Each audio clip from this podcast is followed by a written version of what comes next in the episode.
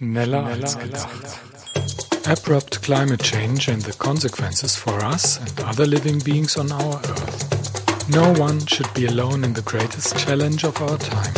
Episode 2 about tipping points in climate change and personal life. Today I hold an interview with fabulous Jennifer Hynes. Thanks to Laura Upshaw for African Drum Dance on YouTube. Everybody knows turning points in their personal life. Suddenly the knot is untied and all seems to be changing. There are climate change tipping points too, sometimes points of no return. Our episode today is about personal and climate tipping points. My name is Wolfgang Werminghausen. This is the first German podcast on abrupt climate change leading to near-term human extinction. Okay, this is in English now, as good as I can speak English. I'm planning to produce alternating English and German episodes. The next one will be in German, so please share this with your German friends. Schneller als gedacht can be translated into faster than thought. Today I'm honored to present an interview with Jennifer Hynes. Because she grew up with a father who was a Foreign Service officer for the US Department of State, Jennifer got to travel and see a lot and from an early age was exposed to many indigenous cultures. She lived with her parents in Laos, Asia, Ghana, West Africa and went on to international studies in French at the American College in Paris. She received her bachelor's degree in psychology at the University of California of San Diego, then followed a calling by seeking out advanced engineering training. She grew to become a senior IT professional with a specialization in large data migration. Jennifer's early exposure to world cultures combined with close study of the developing world and current affairs led to her deep and abiding interest in Eastern spirituality. She is a long-time student of Tibetan Buddhism. Jennifer educated herself for more than 10 years to understand what's going on relating to climate change. From the Call Tipping Point Forum, she was asked in 2012 to develop a presentation about methane hydrate. From there, her first video, The Arctic Methane Monster's Rapid Rise, was born. She was caught by surprise when it spread viral. What should have been an update in 2015, her second presentation, Methane Monster 2, Demise of the Arctic, became an elaborate video project of two hours and forty minutes. Professional government disaster specialist Nick Burk of ReliefAnalysis.com says Jennifer's series of videos are the most comprehensive and comprehensible complete overview of abrupt climate change available. I totally agree. The second video is also available in German language, translated by myself. More information you'll find in the show notes on my website xwer.de xwer.de. Please enjoy the interview. I'm so honored to have you on my podcast Schneller als gedacht today, Jennifer. We came in touch more than half a year ago when I decided to translate your great video presentation Methane Monster 2. I try to focus on the outstanding quality of my interviewee. That is not so easy with a person with so many outstanding qualities like you. You call yourself a generalist. I think we have that in common. And I guess we have in common to like situations where something is in motion, in flux and changing. So I had the idea to talk with you about tipping points. That are points from where changes are coming very quickly, sometimes a catastrophic change, sometimes a positive outcome. I can remember that very well in times of divorce but as well in falling in love again, where the whole world looks totally different. Did you have these private tipping points with quick changes in your life too?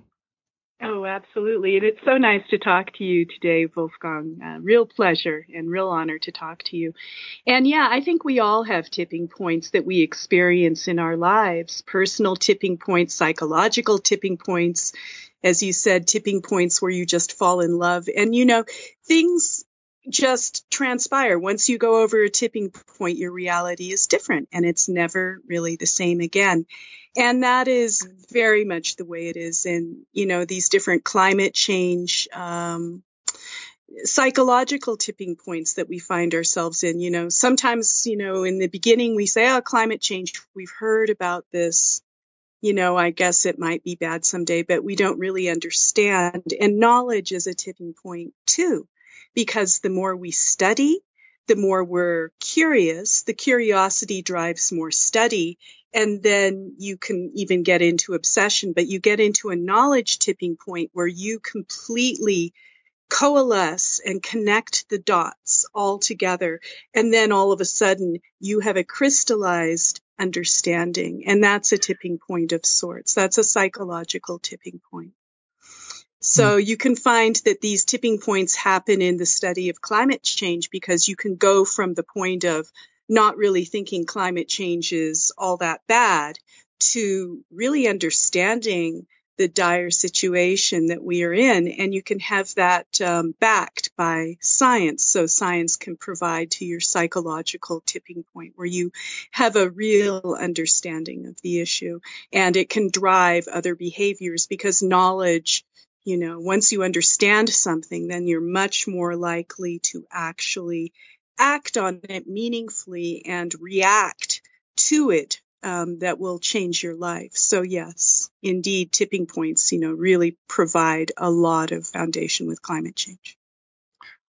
Yes, uh, thinking about my own private uh, tipping points, um, that reminds me that uh, I like change and um, not every change, uh, not every tipping point has a catastrophic outcome. Sometimes it's uh, like uh, falling in love. It's really a tipping point to everything is changing very fast. And uh, that I like to, to have in my mind when we are talking about the climate tipping points. Some years ago, I found a really good definition of tipping points of David Korowicz from the Irish Sustainability Institute, FEASTA, wrote in 2010 about tipping points. Despite the diversity of complex systems, from markets to ecosystems to crowd behavior, there are remarkable similarities. For most of the time, such systems are stable. However, many complex systems have critical thresholds called tipping points, when the system shifts abruptly from one state to another. Despite the complexity of numbers of parameters, with such systems, the metastate of the system may often be dependent on just one or two key state variables. We are particularly interested in the class of transitions called catastrophic bifurcations, where once the tipping point has been passed, a series of positive feedbacks drive the system to a contrasting state. Unquote. Mm-hmm. That's a very good description of the climate disaster, I think.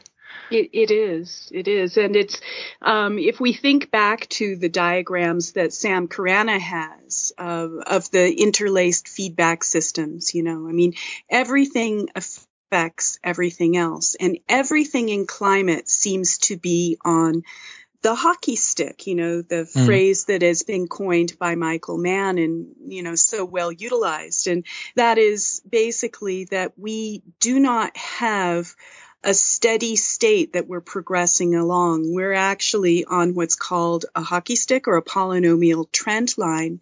And what that means is that the changes are exponential and the changes tend to um, get faster and faster and more and more. So, for example, the climate has changed a lot um, lately, like in the last several years the change has been exponential as compared to like the last hundred years, you know.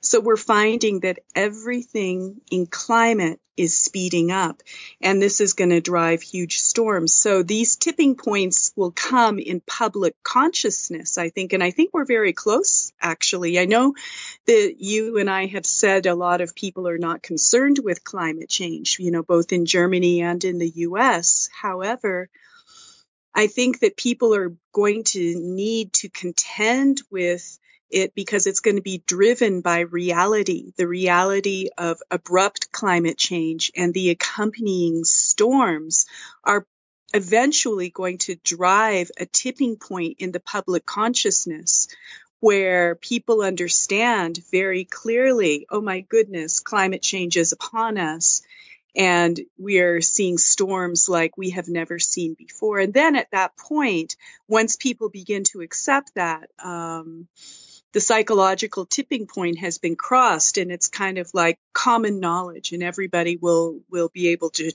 understand and share these ideas and talk about them logically rather than from a point of denial or, or anger. Yes, I've found in this definition and statement of David Korowicz very interesting that he talked about one or two key variables in the climate change. Methane is the key um, yes. um, variable, I think, and CO2 as well. Yes. And they are making the, the change. Yes. Well, you know, methane, it's not evident so much yet. And the thing is, the, the, the scary thing about methane is there's so much of it, and that it defrosts like all ice, you know, when it gets above the freezing point, which it's right, on the freezing point right now, um, it defrosts and a, huge amount comes out. So when that happens, of course, there's going to be a lot more heat, a lot more um, energy in the atmosphere, and the atmospheric thermodynamics will take off even more. So I think methane, just because there's so much of it, and when it comes out, it's going to be so dramatic. As it starts to come out more and more, they're going to see huge, huge changes in the atmosphere quickly. You once uh, had your own tipping point with uh, this subject during a flight over Greenland. Do you like to tell that story? Oh, absolutely. Sure. Be happy to. It was uh, actually in September of 2012, and my sister had won uh, sort of a lottery to go to the uh, Olympics. We had the opportunity to purchase some Olympic tickets um, that was being held in London that year, and she lives in London. So I went over, and we I was her Olympic ticket partner, and we went to the gymnastics, and we went to the closing ceremonies, and it was just fabulous. And after the close of the Olympics, I flew back to Denver, Colorado, straight from um, Heathrow from London, and the plane was directed on a much more northerly route than had been expected, and we were not tracked to go over Greenland, but in, in essence, we ended up going directly over the southern part of Greenland um, for many hours, you know, for a couple of hours. And it was just startling because that year was the year when Greenland had 90, 8% surface melt. Um, it was a very warm year in 2012 in, in September. And I saw with my own eyes, well, first, before I even saw Greenland, it was just icebergs. And I thought they, there were so many of them, I thought the seas were very rough. But in fact, the seas were not rough. It was actually thousands of icebergs that had been disgorged from Greenland. And then when we actually flew over the island, it was, you know, the first thing you see from the eastern approach are these jagged gray, savage mountains, and they were completely bare, and then glaciers were flowing around them like black rivers, you know. And then as we progressed into the country, the moulins and the ice rivers and the lakes were pervasive over the entire surface. And for me, that was a tipping point, and it hit me at a deep emotional level as I had flown over Greenland, you know, a couple of times during my childhood in the 60s. And, you know, I just thought, my God, this thing is just melting down. It just looked like a melted ice cream cone. And it, it was just a devastation. And it was at that moment I knew that Greenland was on an unstoppable meltdown. And I also already knew that Greenland had tied up within it something like seven meters of sea level rise inherent in the ice cap itself. So, I mean, that's a death sentence right there for every single global city, you know, depending on how long does it take for this ice to all melt out of Greenland. But the ice cap is melting uncontrollably. And once you take this on board, on an emotional level, you're never the same again. So that was my tipping point flying over Greenland. That reminds me of another tipping point or melting pot you had. Uh, this uh, teacup. When you put hot water in it, you can see the rising sea level. oh, yeah. Was this a melting pot for you? yeah. Well, it was a tipping point for me and I made it a tipping point for others as well because it was a quite shocking cup. But, you know, you can, you can get these cups, um, you know, online somewhere, I imagine. But I had been into a novelty shop with my family and I had bought this cup that was covered. It was a coffee cup, you know, like a mug, and it was covered over with a film. It had a, a map on it, and the film kind of um, was opaque while the cup was cold. But and it was a map of the world, an entire map of the world such as we know it today. And then when you put hot water in the cup, the cup actually, uh, the film on top becomes transparent and the underlying sea level um, map uh, emerges. And what you get to see is that vast swaths of land are just knocked away. And it shows what the coastline would look at if all of the ice within Antarctica and all of the ice within Greenland melted. And I believe we have 70 meters and 7 meters respectively within Antarctica and Greenland. So it was a shocker. And um, I used to take the, this cup to, um, you know, different meetings. I had it at work and I would always show people, oh, look, and, you know, if, if all of the ice in Antarctica and Greenland melt, this is going to be our new coastline. So it's kind of a shocker sort of thing. But I, I did you know, managed to get, you know, global warming into the conversation a lot more because of this cup. Mm. And now you more or less concentrate on methane and the melting Arctic. Why? You know, I think I think at this point, you know, I'm I'm changing a little bit. I mean, methane is is definitely the driver of everything, but it's a symptom of the problem. I mean, this is the manifestation that we're going to see. We're going to see the methane coming out. I mean, there's so much methane hydrate, at least seven times as much methane hydrate is in the Arctic as in all the petroleum products, or it, it, I guess methane hydrate in the world, than all the petroleum products in the world. It's, it's really, really startling.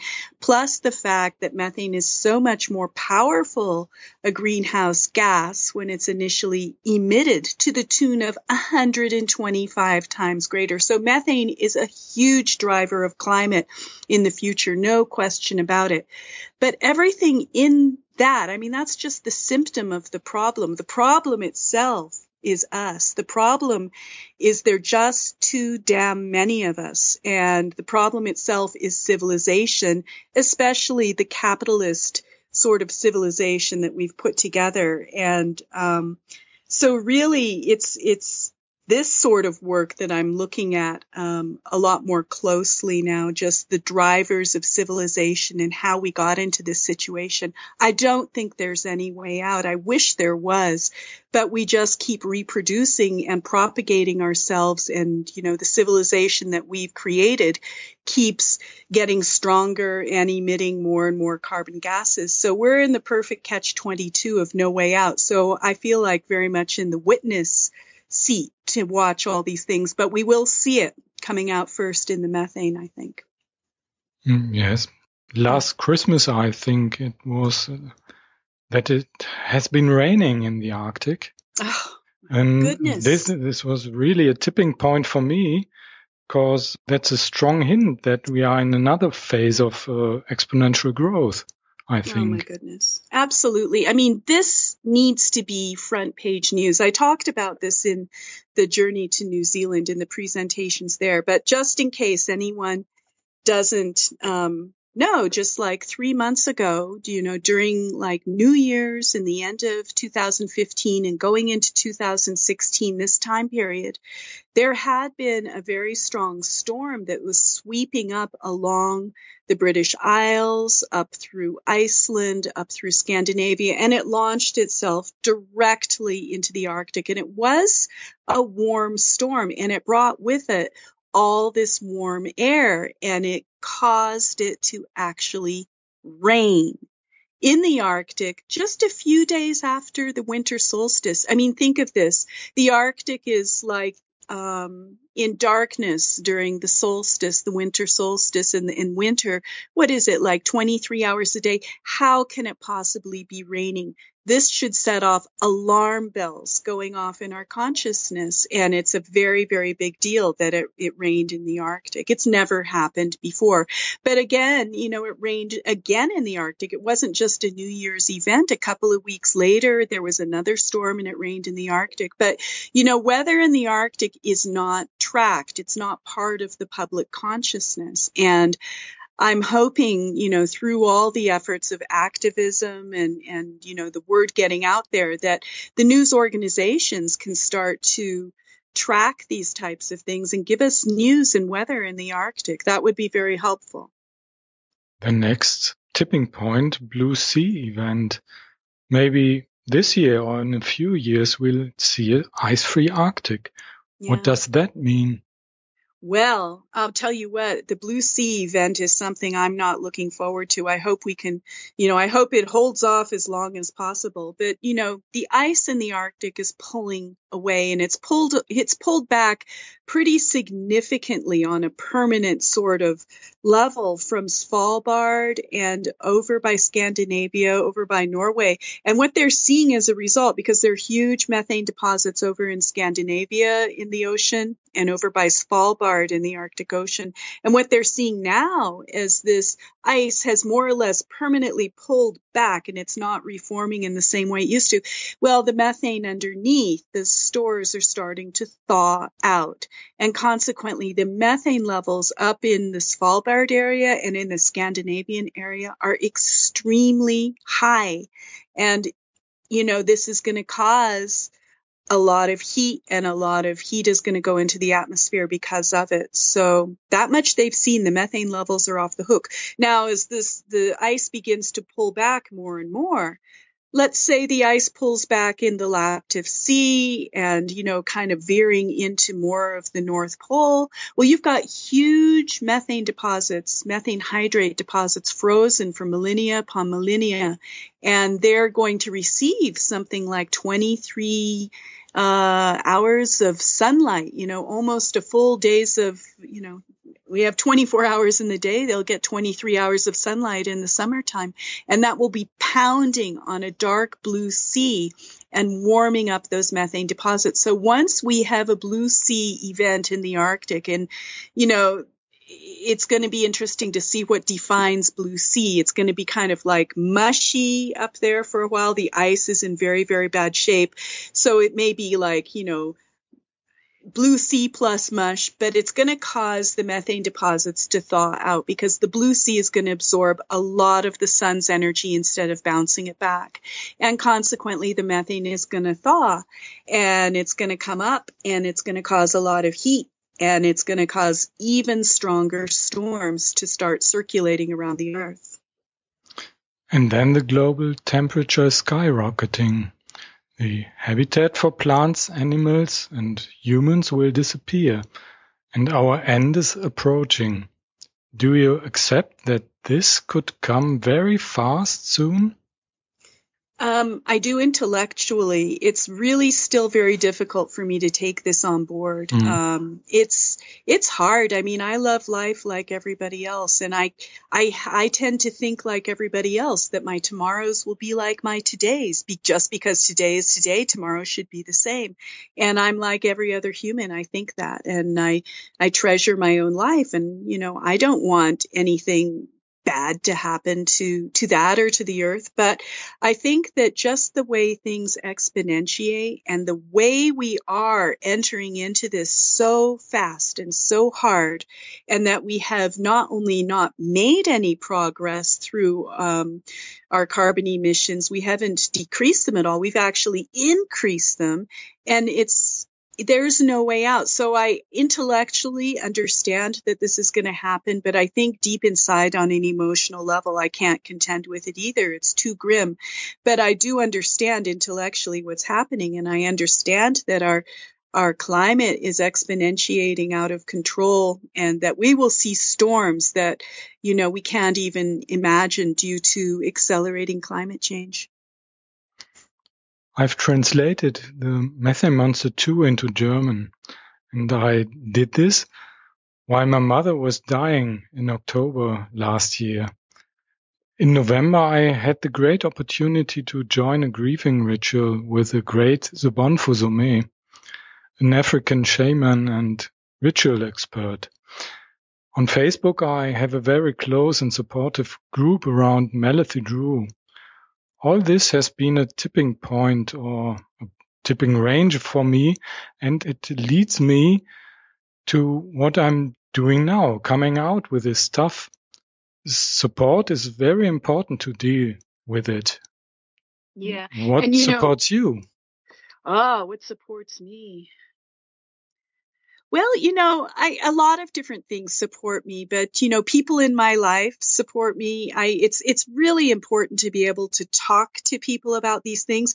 Now, uh, one thing I was going to say is that there are so many people coming up with these podcasts. You've got these podcast channels and there are a lot of different people who are coming up with individual podcasts. And I think it's beautiful because everybody is going to be able to speak their mind and start to delve into this. And this is part of a society. You know, you and I are talking, so we formed community. Even you're in Europe and I'm in the US. But, you know, through the miracle of, you know, Skype and technology, we've been able to form community. Community of understanding souls, you know, people who understand these issues and are willing to look at it is so, so, so very important. And that can take a variety of forms. I mean, it can be physical, like you can have people around you in your environment, you know, physically. You can also have an online and virtual community, which is also just as valid. You get a lot of emotional support through trying to process this, these ideas with others. So I would say, community supports me and also just going out into nature and enjoying the beauties of nature such as they are still here. That also supports me. Uh, thank you so much. Time is over. I had some other questions, but maybe we have the opportunity to uh, have an interview some month again.